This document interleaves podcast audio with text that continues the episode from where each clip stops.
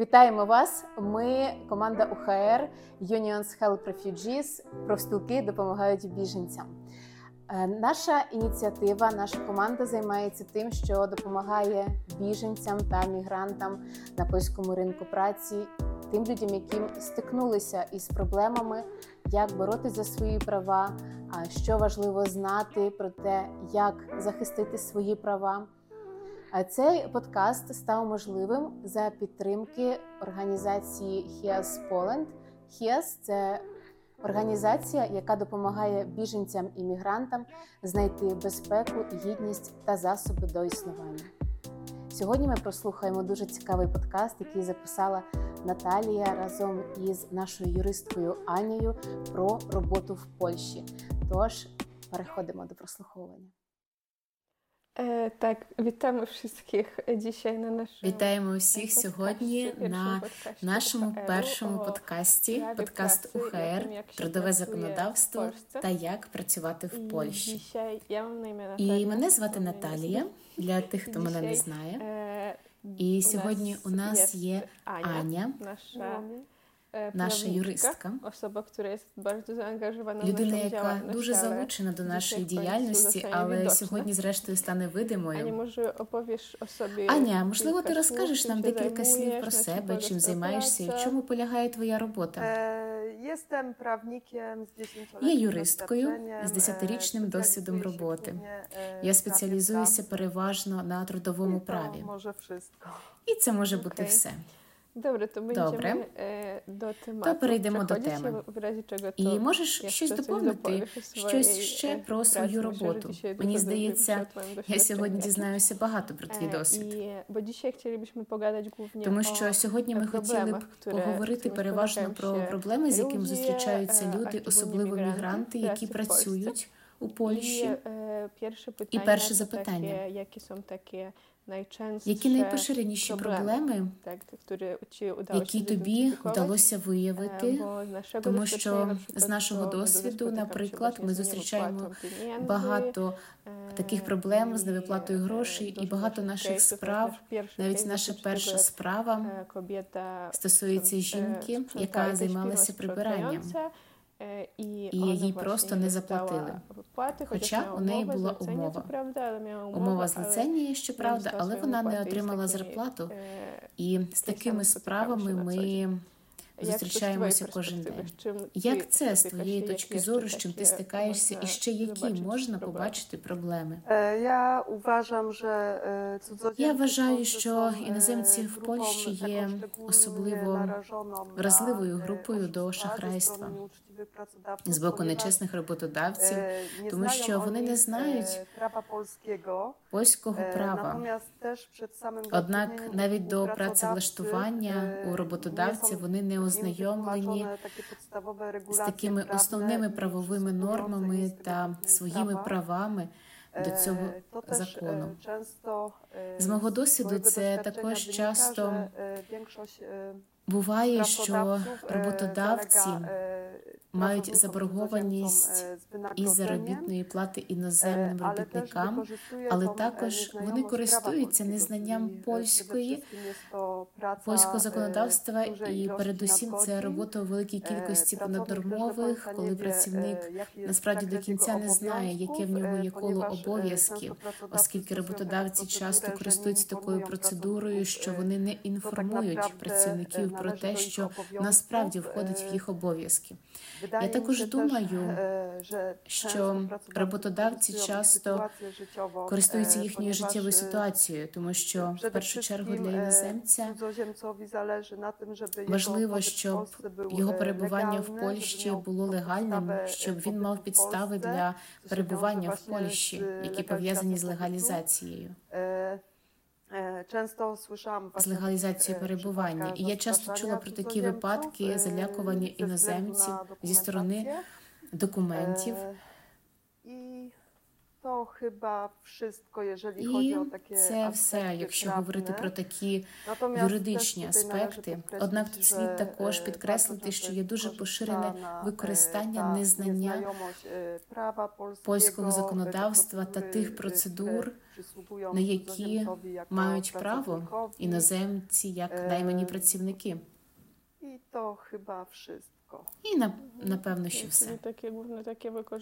Тобто це означає, що таке зловживання призведе не тільки до несплати, а й недоплати за понормову роботу, непотрібні обов'язки, роботу, тощо, залякування, депортацію, тому що людям важливо залишитися в Польщі, і часто, наприклад, в ситуаціях, коли роботодавець має заборгованість перед працівником заробітної плати, працівник також має, наприклад, таку ситуацію, коли він має сім'ю, яку потрібно утримувати, або просто не може собі дозволити кинути роботу.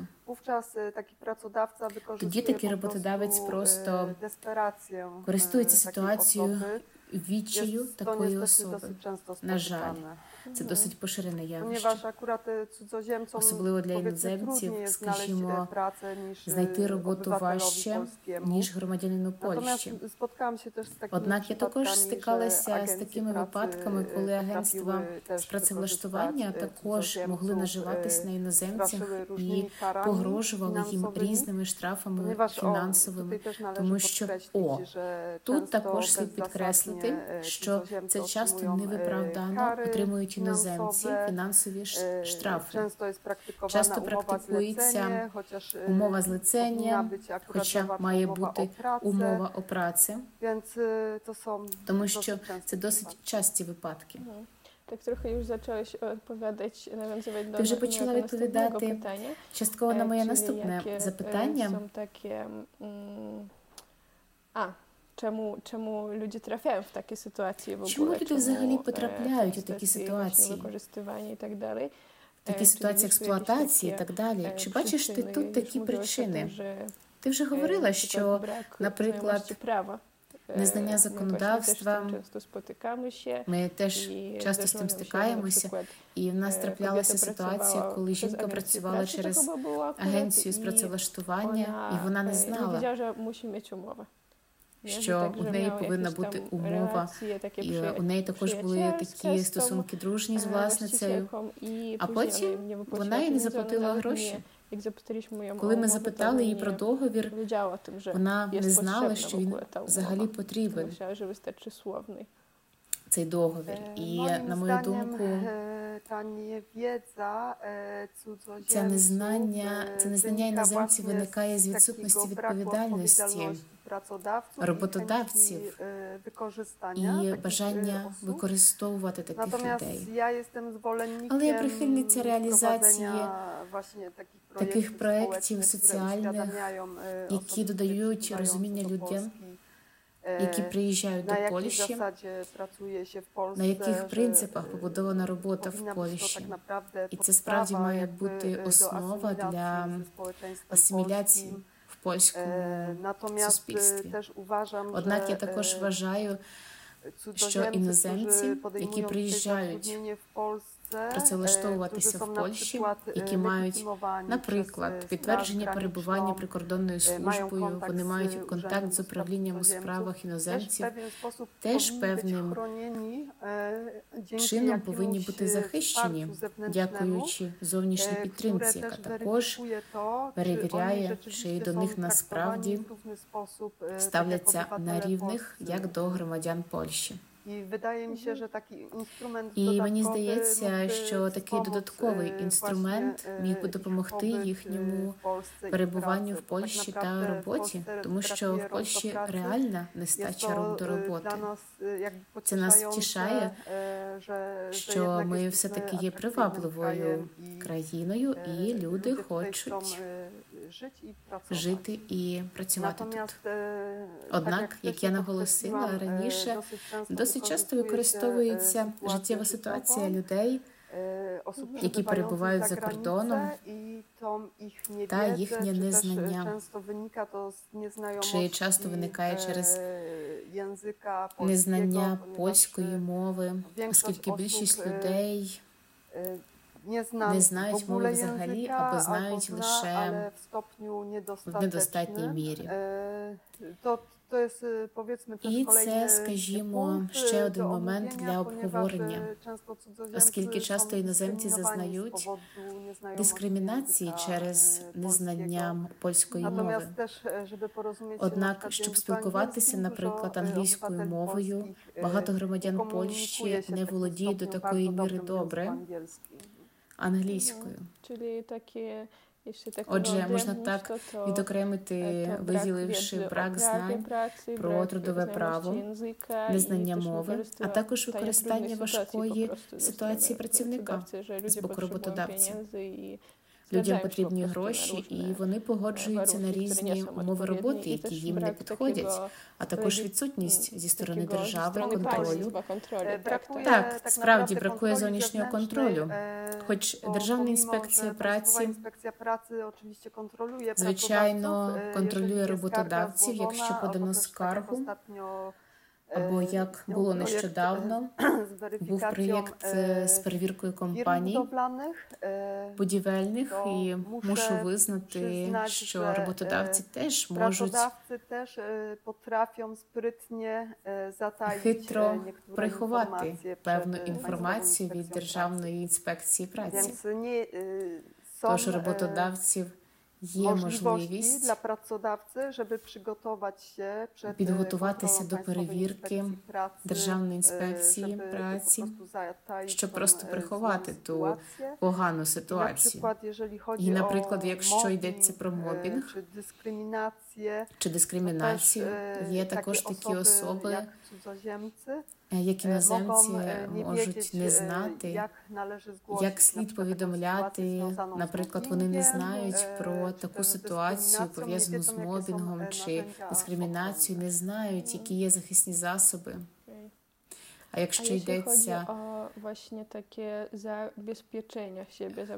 якщо йдеться про таку безпеку, коли хтось шукає роботу, як розпізнати роботу, яка не є хорошою для працівника? Такі червоні прапорці з твого боку, на що варто звернути увагу? Перш за все, багато інформації знаходиться в оголошенні, і багато на порталах для працівників можна знайти оголошення, що ми шукаємо осіб до молодої та динамічної команди.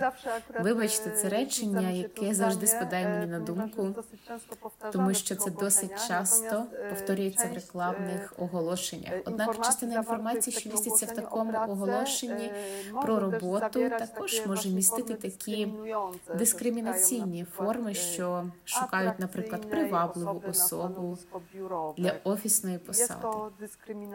Це дискримінація.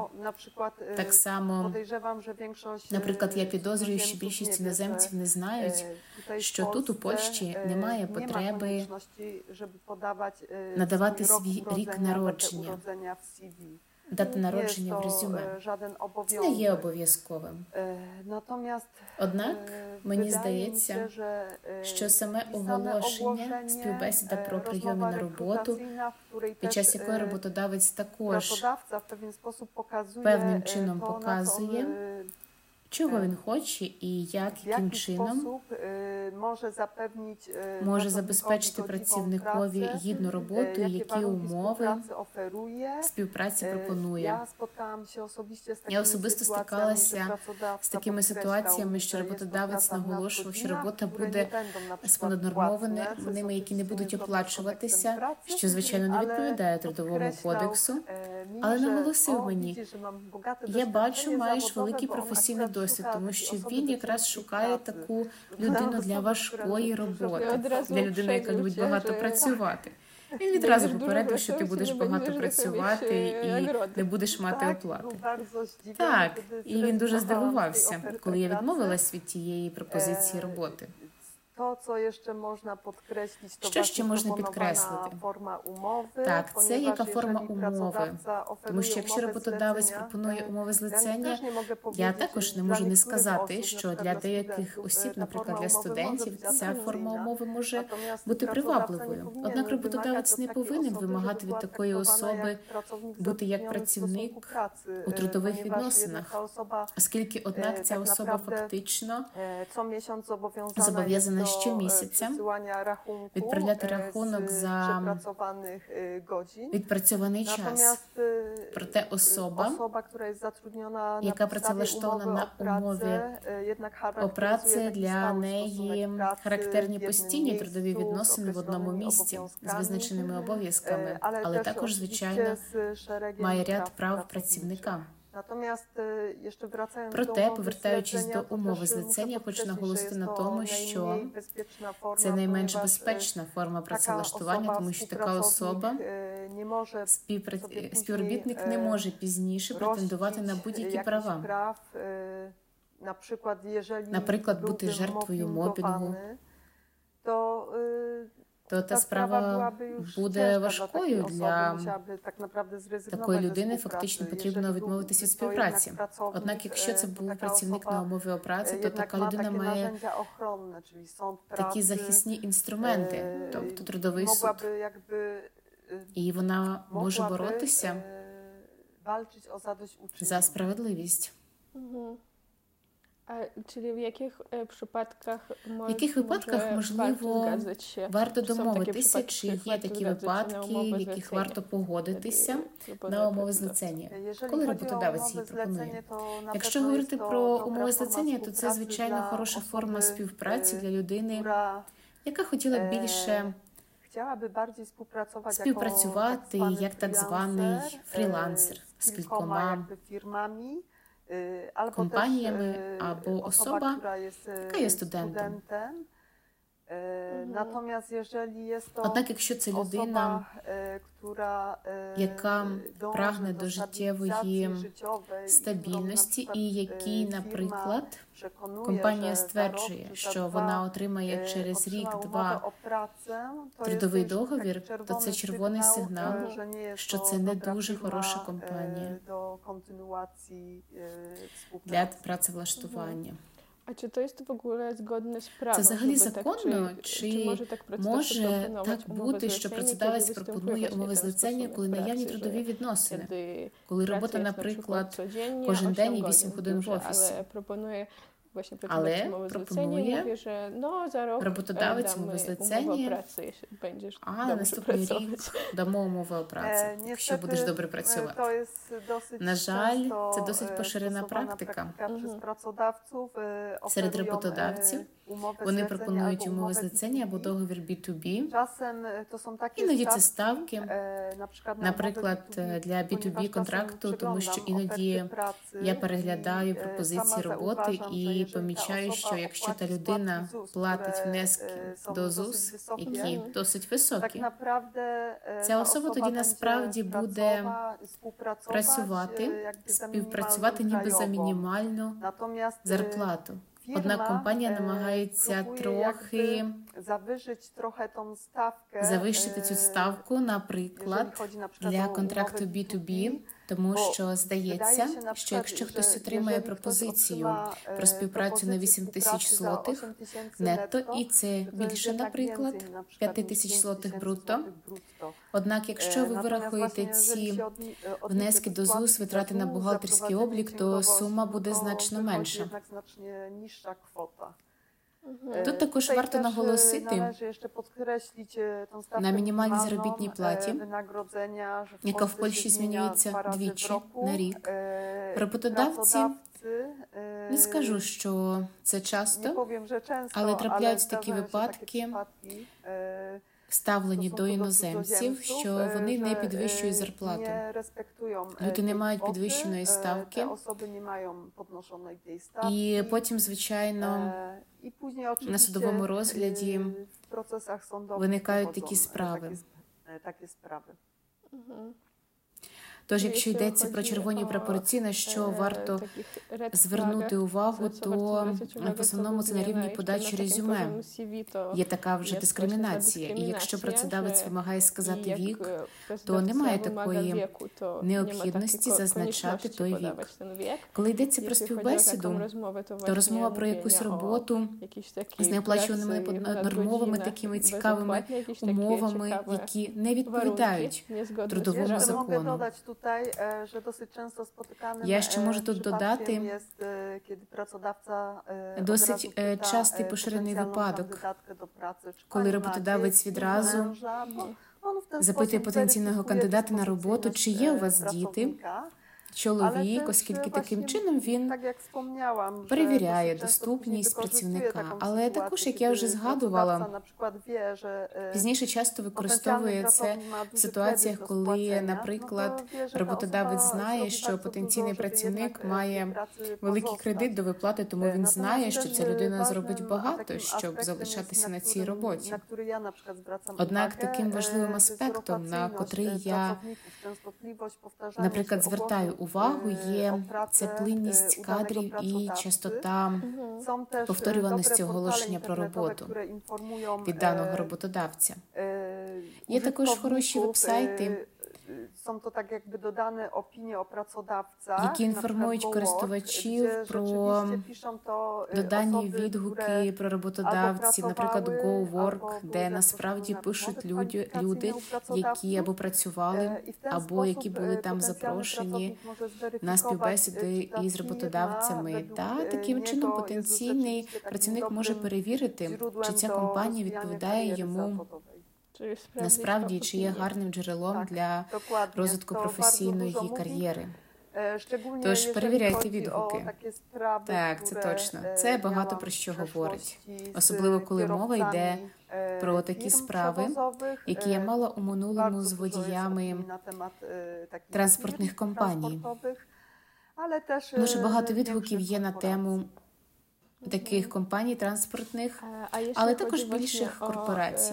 Такі ж проблеми в праці, коли хтось не звернув увагу на А якщо мова йде про такі проблеми на роботі, коли хтось не звернув уваги на такі знаки долі, опинився в такому місці роботи і зіткнувся з різними проблемами зловживання, наприклад, невиплати зарплати або неоплачувана понаднормова робота. Що в такому випадку може зробити працівник і з чого почати? Щодо даної ситуації, якщо працівник не отримав зарплату, якщо це особа, яка працевлаштована на умові праці, то так дійсно залишається тільки Державна інспекція праці, тому що часто в таких ситуаціях, звичайно, є такі щасливі ситуації, коли роботодавець виплатить гроші просто пізніше. Однак, згідно з Трудовим кодексом, він повинен зробити це протягом 30 днів, тому буде найкраще в цій ситуації звернутися зі скаргою до Державної інспекції праці. Коли справа стосується питань, пов'язаних з мобінгом, то, по-перше, велика кількість працівників не знає, що ці події, які мають ознаки мобінгу, повинні проявлятися протягом тривалого часу, мати більш постійний характер, оскільки насправді не є той час регульованим, тільки це визначено як те, що є довший проміжок часу, коли, наприклад, це можна зробити висновок, що у працівника погіршилося здоров'я, тому що часто в цих справах про мобінг ситуація доходить до погіршення здоров'я працівників, тому припускаю, що це приблизно 3 місяці. Однак працівник може зазнати значних наслідків від такого мобінгу, і він повинен повідомити відповідальну особу, за винятком, якщо ця людина якраз і займається мобінгом. То вона повинна повідомити, наприклад, керівництву компанії, що така ситуація виникла на роботі. Оскільки в трудовому суді, коли досліджуються різні докази, що містять характеристику мобінгу, ключовим питанням є те, чи повідомляв працівник про цю ситуацію раніше, чи намагався він реагувати на цей мобінг. Бо це так дуже важливо, що він захищався від цього. Однак, якщо такі ситуації трапляються на роботі, то це я завжди рекомендую конфронтацію, наприклад, якщо буває в жінок, коли вони працюють у великих колективах, як я помітила, більше там конфліктів, ніж чоловіками. І тоді найкраща ситуація, коли люди, які співпрацюють у команді, коли їм повідомляють, що існує така ситуація, виникає тому, що такими проявами мобінгу може бути, скажімо, начальник на нараді, зараз там часто на Zoom дзвінки організовані, починає скаржитися на одного працівника, наприклад, каже, що ти не здара, ти нічого не можеш зробити. Це насправді має ознаки мобінгу, а свідками є колеги. І ось це ідеальний такий прояв мобінгу, який можна зробити потім, такій формі удокументованій, матеріалізувати її в такій формі, задокументувати, подати до суду як доказ. Однак, коли йдеться про колег, у випадку справ мобінгу, то, на жаль, часто буває, колеги трохи бояться за своє робоче місце, і вони не так готові просто взяти участь у таких справах. Я сама на одній роботі 8 років тому теж мала таку ситуацію, коли мене викликали працювати як на роботі, в колективі. Сталася ситуація, коли одна людина була жертвою мобінгу через свого керівника і повинна була взяти участь як свідок в комісії з протидії мобінгу, і її спеціально створили, тому що колега з команди подала цю скаргу до правління компанії.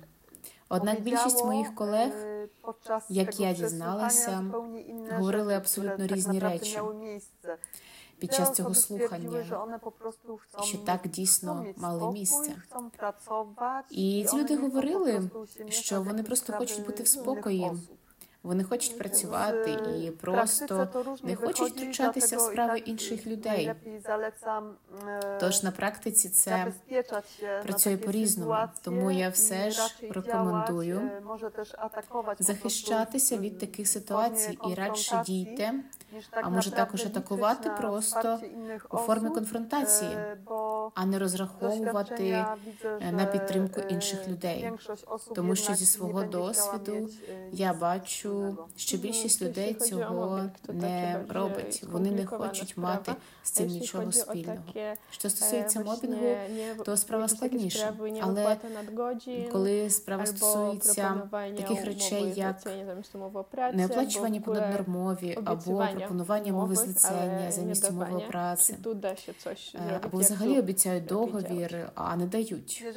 Чи можна тут щось зробити? Як тут краще діяти? Коли йдеться про умови праці, умови з ліцення та ситуацію, коли роботодавець пропонує умови з ліцення, обіцяє людині різні чудеса, так я це називаю, на жаль, важко виконати покарання, тому що насправді особа, яка працює за наймом, тобто працює на підставі умови злицення, вона може лише подати позов до суду з трудових прав для встановлення трудових відносин. І, звичайно, якщо вона доведе в трудовому суді, що це її робота мала постійний характер або навіть у разі ненормової роботи, якщо вона матиме докази, записи, якщо вона буде здатна довести всі ознаки умови о праці, то тоді з впевненістю трудовий суд викличе роботодавця внести виправлення, а роботодавець буде змушений змінити не тільки договір, а й виплатити заборгованість по винагороді, і, звичайно, відсотки також повинні бути враховані. Хочеться підвести підсумок, наприкінці закінчити якось позитивно. Ти часто зустрічаєшся з такими виграними справами зі сторони працівників. Я дуже часто стикаюся з такими справами, виграними через працівників, і я дуже рада, що в трудовому суді до працівника ставляться як до потерпілої особи. І роботодавець дійсно повинен довести свою невинність. Bardzo bym chciała i sobie życzyła, żeby więcej pracowników, czy też osób współpracujących na podstawie umowy zlecenia składało pozwy do sądu pracy, ponieważ i tak duża część pracowników dzieje się bezkarnie, oскільки значна частина роботодавців досі почуваються безкарними, та навіть коли людина каже роботодавцю, що подасть позов до трудового суду, тоді компанії вже думають, що ця людина все одно цього не зробить, особливо коли мова йдеться про іноземців.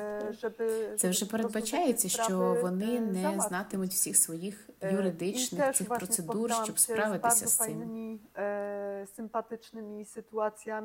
А також я щойно познайомилася з дуже милими ситуаціями, можу так це назвати, коли клієнти зверталися до мене, коли роботодавці, отримавши лист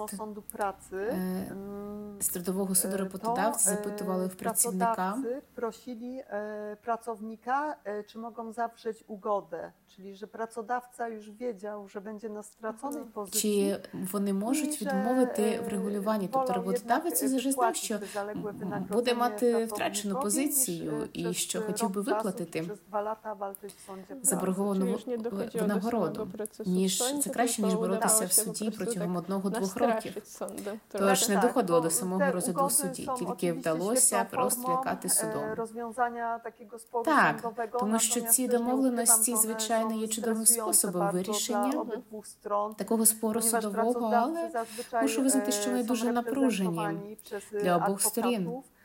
Тому що працедавці зазвичай представлені адвокатами, проте, якщо йдеться про працівників, то ці люди навіть на медіаціях, вони з'являються самі без захисника, тому що це додаткові витрати.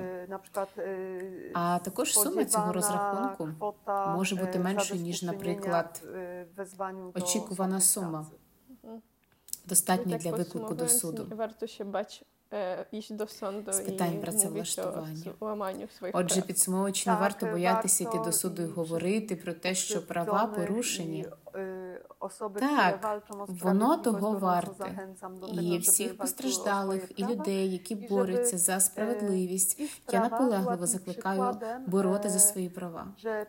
Так що їх справа також стає прикладом того, що роботодавці навіть після отримання такого листа з трудового суду, вони будуть в курсі, що вони будуть розуміти, що працевлаштувавшись когось на місце цього працівника, вони повинні поважати права робітників, що вони будуть знати, що є люди, які можуть чинити так само, якщо їхні права не будуть дотримуватися.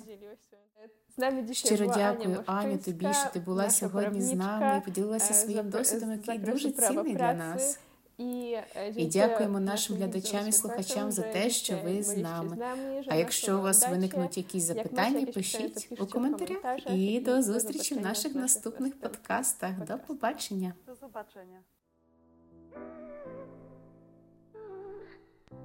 Це була справді дуже цікава і змістовна зустріч. Ми дізналися дуже багато нового, впевнені, що це було цікаво для вас.